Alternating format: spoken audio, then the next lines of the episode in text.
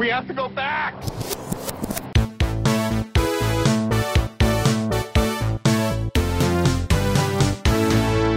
Hello, everyone, and welcome back to the Flashback Flicks Retro Movie Podcast. I'm Ricky. I'm Grayson.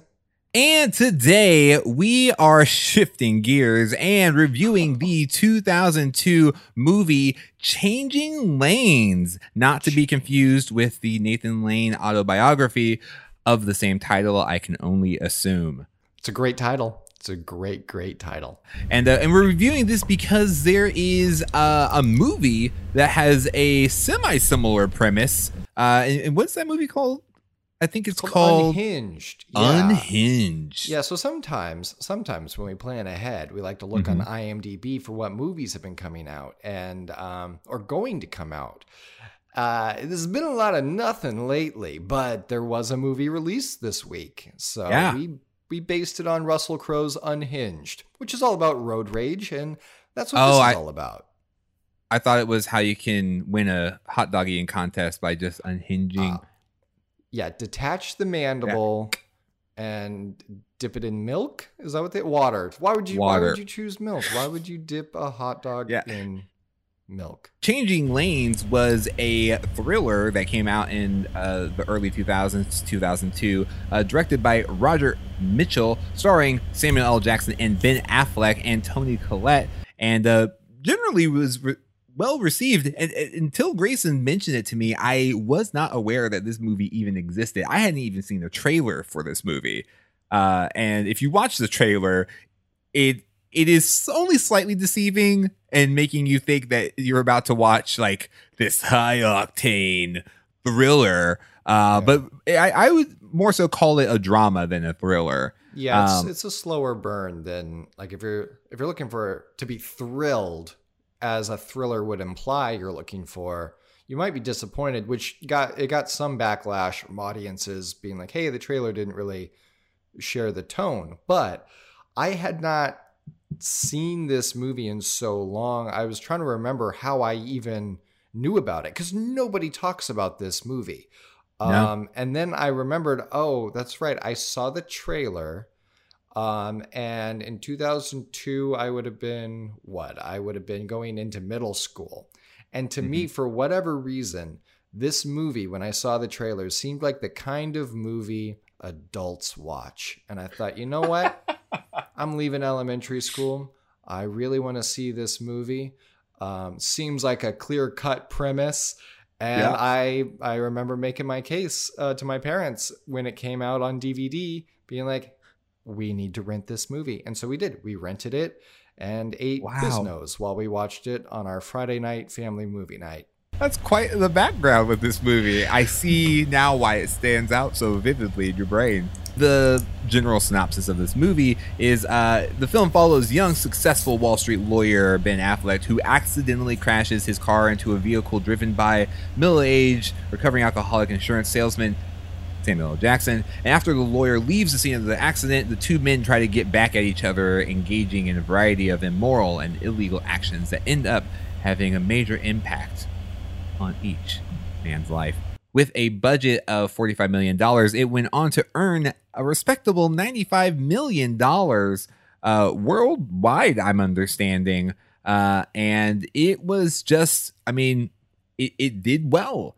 Uh, but in, in critics, I mean, I think uh, on Rotten Tomatoes, it has a 7 out of 10, um, like a 77%. And so I, I, I keep on like focusing on the reception of this movie just because, like, it was a movie that was received well that I just don't remember people really talking about. Tons Uh, of stars in it too. I mean, you mentioned Samuel L. Jackson and Ben Affleck and Toni Collette, but there's also Amanda Peet and Sydney Pollack, and there's so many people where it's like every scene has an A-lister in it. And uh, this movie should be more popular than it is. So that being said, though, uh, since this is probably not a movie that you have seen, if you're listening to this, um, spoiler free. We're going to be spoiler free on this. Can we Yeah. agree? Is that going to screw you up for future segments? It, it shouldn't. Is this before or after Samuel L. Jackson says they call me Mr. Glass? Is Oh, that before or after? That that's. Uh, I think we're clear. okay, good, good, good, Yeah, good. Okay, great. Uh, yeah, so I, I kind of got a lot of um Taxi Driver. Uh, No, it's not Taxi Driver. What's the movie with uh, uh we reviewed it previously? Collateral. It reminded me a lot of Ah, Collateral. So not the movie with Jimmy Fallon and Queen Latifah. or Robert De Niro. No, um, neither of them. But I did get a lot of Queen Latifah vibe from Ben uh, Affleck, but that was for different reasons. No, I, I got a lot of collateral vibe uh, for this movie, like a kind of unexpected paths crossing. Cro- crossing. Um, that's why I call a lot of movies that have that remind me of Bing Crosby music. A lot of crossing. Um, Oh, paths are gonna cross, ladies and gentlemen. That's my, Yes, that's my bing. that was great. Uh, you know when paths cross, it it gets messy. No, it gets messy. Almost as messy as this tall glass of orange juice. Drink it. Florida's best. What are we doing? What podcast We're doing commercial parodies in the style of uh, poorly executed Bing Crosby impressions. Okay, I just want to make sure we are on the same track. Yeah. Uh, so this reminded me a lot of collateral, a lot of uh, paths being crossed in unexpected ways, and this movie is is so raw and so like real. Like it feels like they are almost two different movies inside the same movie, uh, because Yeah. you you have like uh, Ben Affleck's character's storyline of like corrupt Wall Street lawyering, and then Samuel Jackson just trying to get his family back. It's almost like like two different people were walking down the street with their respective film scripts, and then we had a Reese's peanut butter cup situation to happen, and they're like the actual the premise of the movie. Two people got into a car accident. They walked away with each other's papers, and they act like I feel like that was actually how this movie was written. Yeah, Two different like, scripts. Oh, now here's my script for oh no, the pursuit of Wolf of Wall Street's happiness. Wow. Yes, that is exactly. I, I for me, I mean, I know I'm jumping segments, but my head canon is that's how the movie was made. That's how it was made. That's how every movie really gets made. It's just a collision of ideas. Uh, yeah, this movie is. Uh, I, it's just a really solid film, um, and I think that's part of why it was forgotten, unfortunately, because it's not. There are no further questions. Like people aren't going to rail against this movie, um, but it's also slow enough to where it's just really comfortable in how uncomfortable the situation is. Like you feel really frustrated for Samuel L. Jackson's situation. It's maddening and really heartbreaking. And so I think that's some I think that's why I haven't rewatched it since I originally saw it because I remember it just being really uh, sad and really heavy, but really fun to go on that journey as well. And as far as writing, you cannot get a clearer cut inciting incident in film. Uh, literally, them crashing into each other uh, to set them on a new course for the day. That's that's screenwriting 101, and I, this film actually does so many great things right in the pacing and the like major moments that I wish it was used more in in a educational sense because it's an hour and a half, just over an hour and a half, and really hits those beats at a nice uh, pace so that you don't feel like even though the story is slow, the pacing is not slow uh, in the film, if that makes sense. Like it's the highs and lows. Um, but yeah, it was it was really uh, I enjoyed rewatching it way more than I thought I would. As far as alterations to the film, I think it's really interesting too. That I was reading about how uh, you know since this came out in 2002, uh, this was a year after 9/11, and so be, right before they released uh, the the movie, the director made the choice to go in and digitally remove the twin towers, and uh, it that he got a lot of backlash and uh, people basically were saying, "Hey, you can't you know, erase history." And so he went in and put the the twin towers back in um, in all subsequent releases of the film. Yeah, I saw that because it's it's interesting too because I mean this did come out just a year later and so maybe that was also, I mean, a reason why maybe people didn't hear about the movie a lot, just because, you know, what what movies are we really talking about um, during this pandemic that has been released, other than Trolls World Tour and uh, Unhinged, a Mandible story. uh, but yeah, o- overall, I mean, the movie was enjoyable to watch, and it, it kind of gives you uh, a perspective, almost like um, like who's it. I've been playing a lot of uh, The Last of Us 2. Um, no, that's maybe that's too spoilery. But in The Last of Us 2, you kind of see how people make decisions from their perspective. But yeah, I, I, kind of got that almost uh, vantage point esque perspective of like, okay, if you were in these people's shoes, like what would you do, kind of thing. You know, I, I at first it kind of felt like Ben Affleck was made to be like the hero, uh, and uh, Samuel L. Jackson was to be the unhinged person, but both of them were really on equal footing. Um, both of them were in the wrong, trying to get back at each other for something that they were ultimately upset about separately. Like they were making each other the victim of their misplaced uh, anger and frustration with their actual current situation. Yeah, it was uh, a real boing flip scenario where uh, they both were rubber and glue simultaneously. Ah, uh, yes. Mm-hmm. I've never heard that term. You said boing flip? Yeah, it was from Scrubs. Like a boing flip. Got it. Yeah. you just said it so matter of factly. I'm like, I'm missing out on something. This yeah, you don't you don't know uh, Freud's boing flip uh, thesis. Uh, yeah, uh, no way. I sleep uh, with a copy of it under my pillow every night. I, I like that aspect of the movie as well, that mutually assured destruction. I think the uh, the force that kind of rages its head uh, very unexpectedly. I think it's like a third of the way through the movie.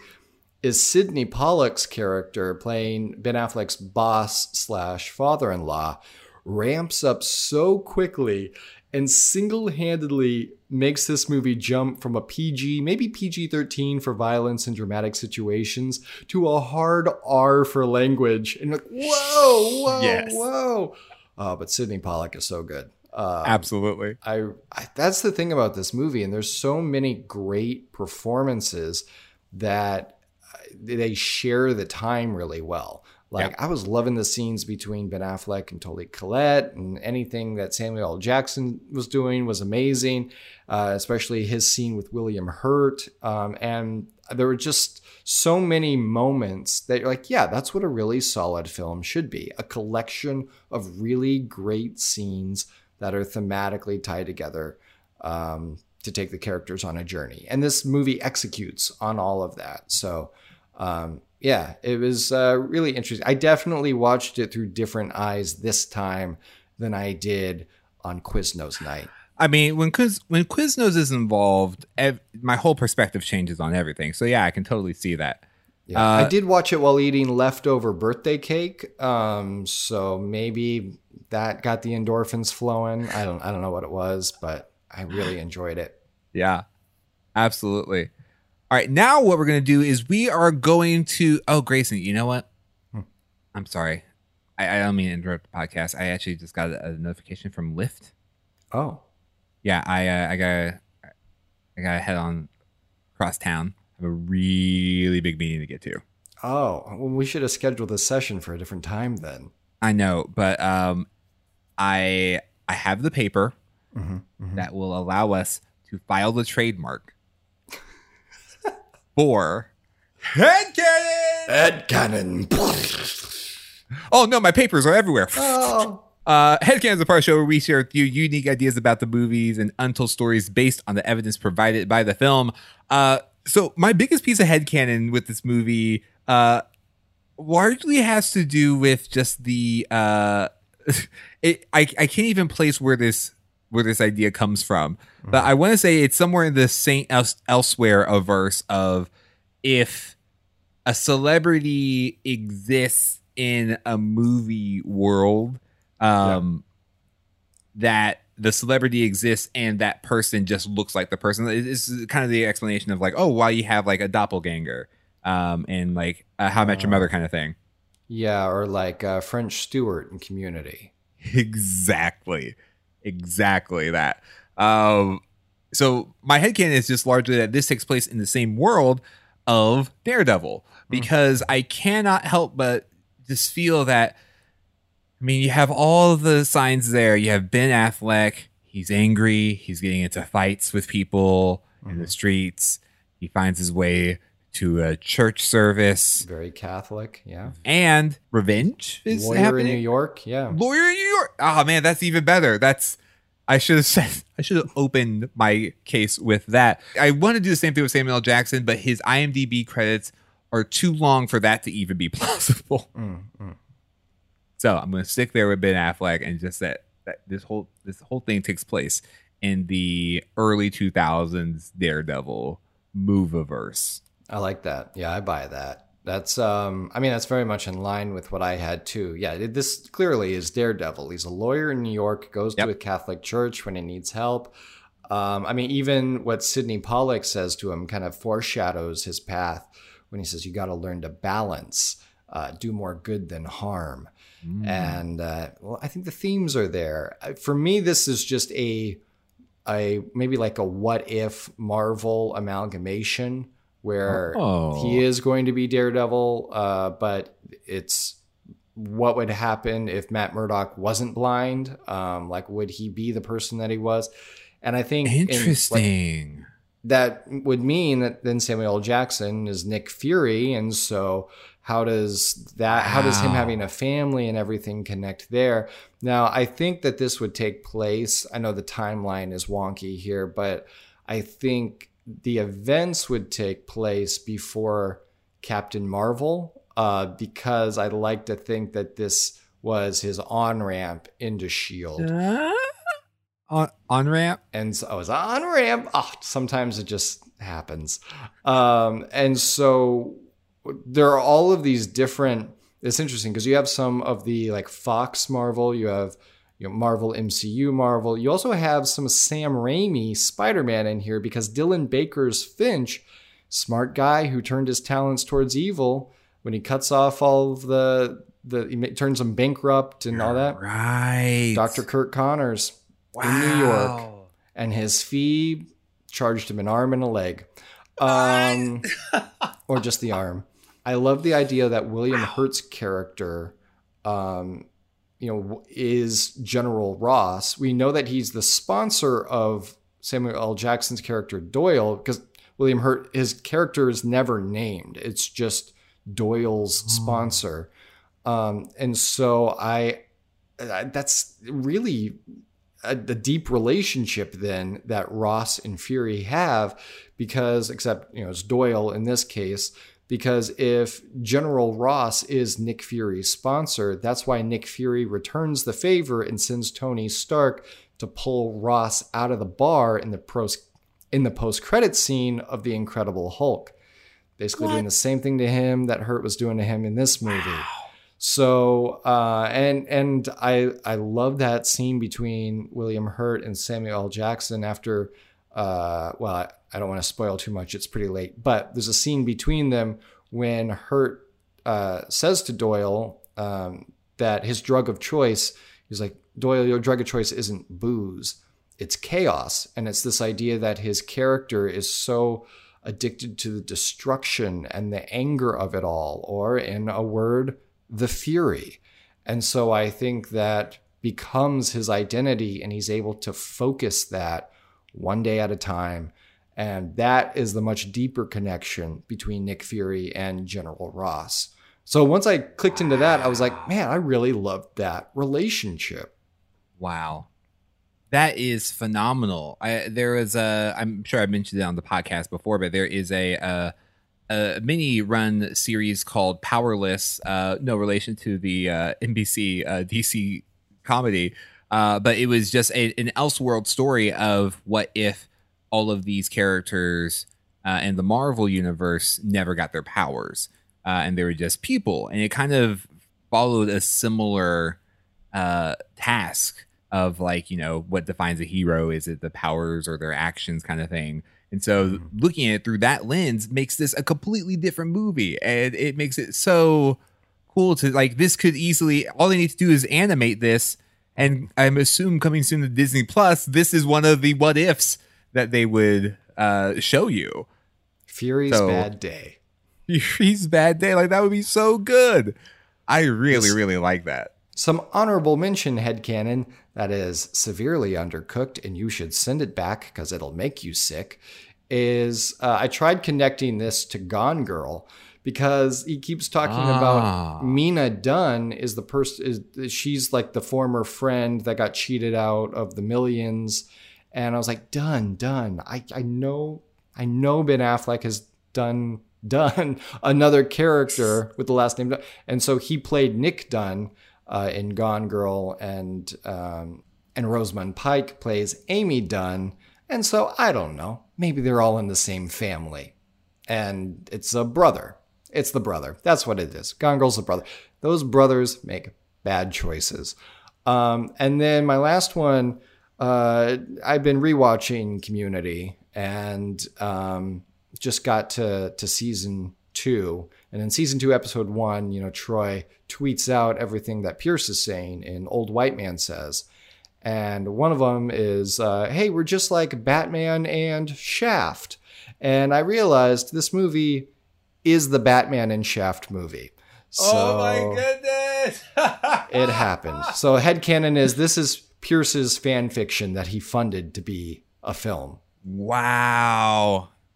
Man, your headcanon belongs in Hollywood Grace, and I love every last piece of shrapnel of canon that this has spawned off. Well done, Grayson. Well done. Thank you.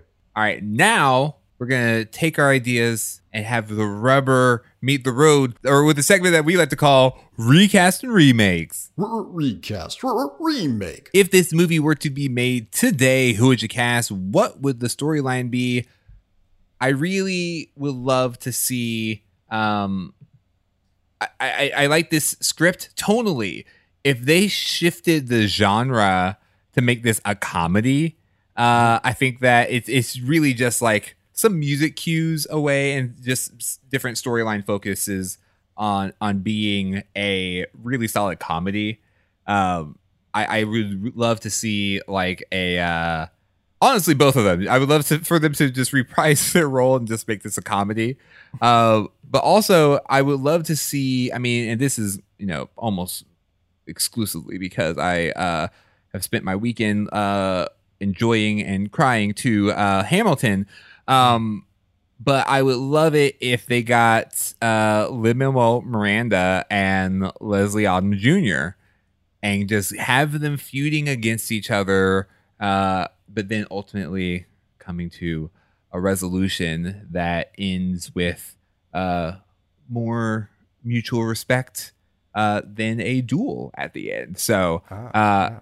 I I would love to see that. Uh, also, speaking of Hamilton, this would be a really great musical. I think uh, just uh, a lot of songs come to mind, like um, "Get Out of My Lane."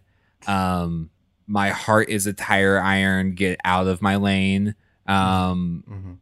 and those are my papers get out of my lane i just have a lot of out of my lane yeah ooh traffic jam traffic jam oh the traffic jam that's great that could be the name of the whole show based on the movie changing lanes yes yeah that's good yeah with hits like uh, to get in the hov uh, you need to change mm-hmm. your pov ooh uh, writing down bumper furiously. to bumper. Yeah, yeah, uh, yeah. Where where is the next great traffic musical? The next great traffic musical is being written right now today. Uh, additionally to that, I, I do think that uh, Changing Lanes would be a really fun, uh, just Netflix web series where you do follow different people uh, and how their traffic or car interactions kind of create a uh, almost crash oh, style yeah, crash, yeah. um universe uh, where you is like each episode is almost um, this uh, standalone,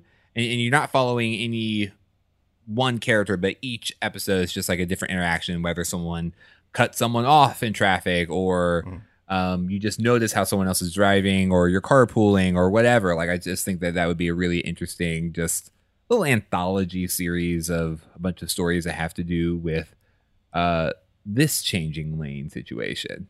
Yeah, I like that. I, I think specifically the revenge aspect of that would be pretty compelling. Yeah. because it's all about choices. You know how they choose to react to it. Yeah. For my recasting, I had uh, Robert Downey Jr. and Mahershala Ali. I just think that that would be oh, wow. so intense. Such Uh, intensity. yeah. Um, I think they'd be great. For this movie, I would be interested in seeing a recut. Um, kind of what you're talking about, how it feels like two different movies. I'd love to see a recut uh, where you follow Ben Affleck's character for the first half and then it switches over. And so you're like, man, th- why is this guy doing that? Like, Wow. you kind of feel for Ben Affleck's character Yeah. but then halfway through it flips and you're like oh my gosh like it turns out that he's samuel L. jackson has this family and and that's what he was fighting for what he had to get to and so uh, i think it would really be an interesting editing experiment but bring out the themes that are already there about other people's perspective um, Yep. and the empathy behind behind that. So uh, yeah, I just thought it was like, oh, that would be a, a really fun editing project. Man, that's really, really good. Because I, I think that that would have changed Lanes? Minds, Grayson. Change Oh. mind. You Sorry, change was, your I was lane. testing the delay on the Zoom call. I think we're good. uh you change lanes to change your mind uh yes absolutely yeah because I, I think that that that would have felt like a different movie because uh i do think that cutting back and forth uh you you were kind of like oh i don't know like who who are we supposed to be rooting for and, and i think part of the thing is that like you're not really supposed to be rooting for anyone Mhm. uh i don't think i think you're just supposed to be experiencing what the road rage has escalated to inside of these different people's lives. Yeah, and I think it, it plays to the whole idea exactly what you're saying, uh, where it, there's really no hero and villain throughout Yep. it, right? It, it's all of these different, more ambiguous, you know, like shades of justification for their own actions. And that's why I, I love Sydney Pollack's performance so much because he brings that out of being like, yes, I am a philanthropist, but I also got the money to do good things by stealing from other people. Um, and so it's like, do the ends justify the means? And ultimately, he's justifying it to himself. And so, yeah, there there are no heroes and villains. It's just pretty authentic representations of how people actually go about their lives. And then if you escalate that in this kind of situation, how can it get out of hand in the course of a day? Um, So yeah, I, th- I think that'd be a really interesting experiment to see. All right, now we're going to go into our final segment where we like to give you our reasons to recommend. So, Grayson, why would you recommend the movie Changing Lanes? I recommend changing lanes because it is a very important reminder that our actions affect other people in a profound and irreversible way a lot of the time. And so um, that's really helpful to know. You, you are not the center of the universe. Uh, we are all connected. We're living in a society. And uh, like you said, there are contracts, there are rules. William Hurt talks about the rules of society. And when you break those, uh, it's chaos. And I, I think that's helpful to hear not in a, it's not really celebrated in this movie. It's, it feels more like a cautionary tale. Um, I, I mean, starting out, road rage can happen to anybody. You extrapolate that to the nth degree, and you know what happens. You, lives can be destroyed. So I thought that was a really interesting rep- representation of this. Um, I also like the the concept that there are no shortcuts for doing the right thing. Uh, Both Mm. characters have really difficult uh, tasks ahead of them, pretty huge life altering decisions and actions that have to be made. And it's when they try to shortcut those that they get into more trouble. And I, I thought that was a really natural flow of how that continued to build in this movie. It has a very uh, phone booth or panic room, slow Oh, grind yeah. type feeling to it. So if you like those kind of movies, it's definitely worth checking out. To me, this movie feels like that first feeling uh, when the roller coaster leaves the platform. Uh, I mean, that's the mm. kind of ride that you're in for with this. It's just like, oh, what's going to happen? This is like building in a really slow anticipation, but uh, you know that it will have some payoff.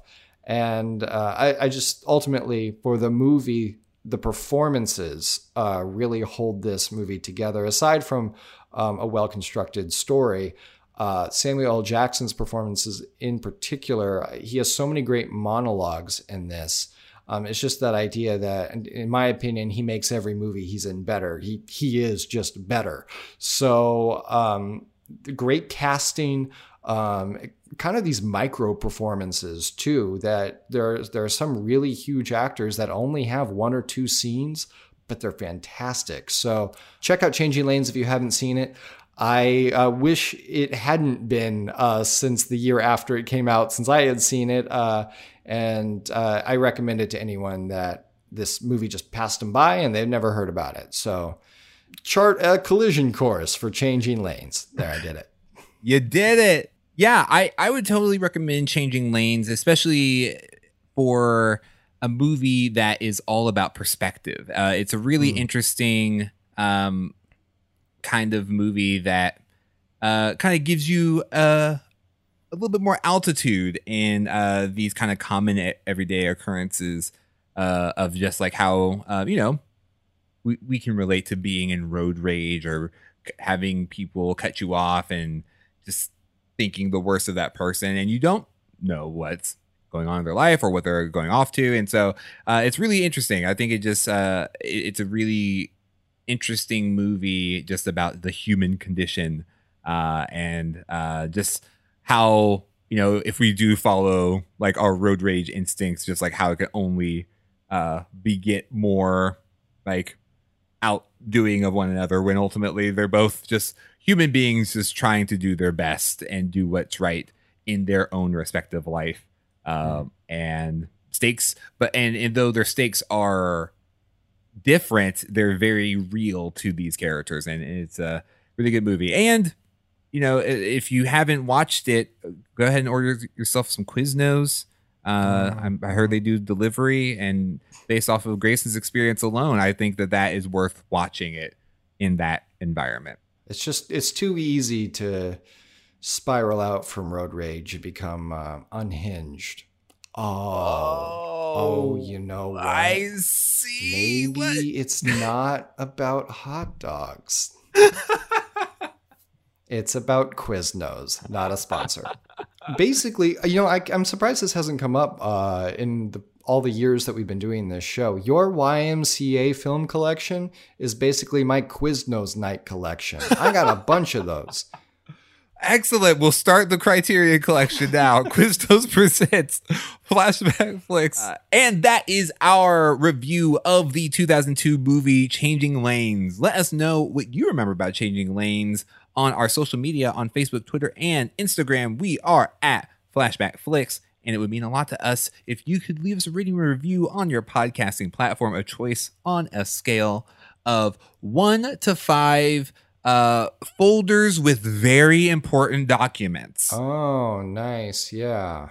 That's good. I was thinking lanes because then you have more room to change. Oh yeah, it's a five lane road. Five lane road. You're good. Yeah. What about yeah. your, your business? Yeah. I Don't like grow as a person. no conflict needed. No, you just get to stay in your lane, and mm-hmm. then mm-hmm. yeah. Uh, so yeah, on a scale of one to five lanes, uh, how would you relate this? Five lanes. That's that's the best lane. Five lanes, Nathan Lane, Diane Lane. You have a lot of options. And be sure to tune in next time right here on the Flashback Flicks Retro Movie Podcast. Until then, remember to be kind and rewind.